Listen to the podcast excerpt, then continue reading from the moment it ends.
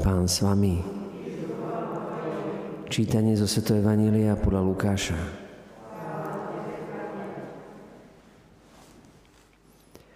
Keď sa Ježiš približoval k Jerichu, pri ceste sedel akýsi slepec a žobral.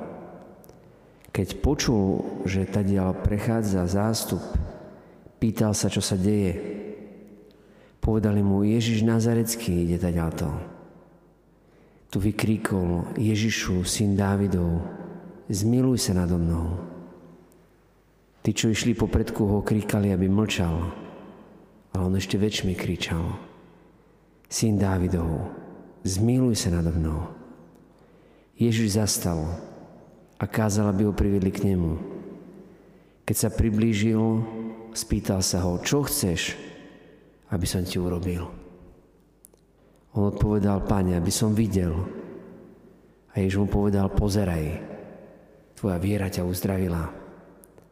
A hneď videl, šiel za ním a velebil Boha. Aj všetok ľud, keď to videl, zdával Bohu chválu. Počuli sme slovo pánovo. Chváľ Tebe, Kriste.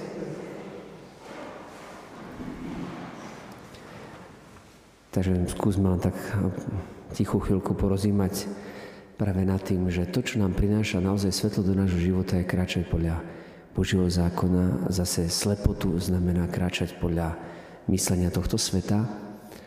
A žiť podľa myslenia tohto sveta znamená aj smrť, kým zase kráčať podľa Božieho zákona, podľa Jeho slova, znamená život a väčší život. Amen.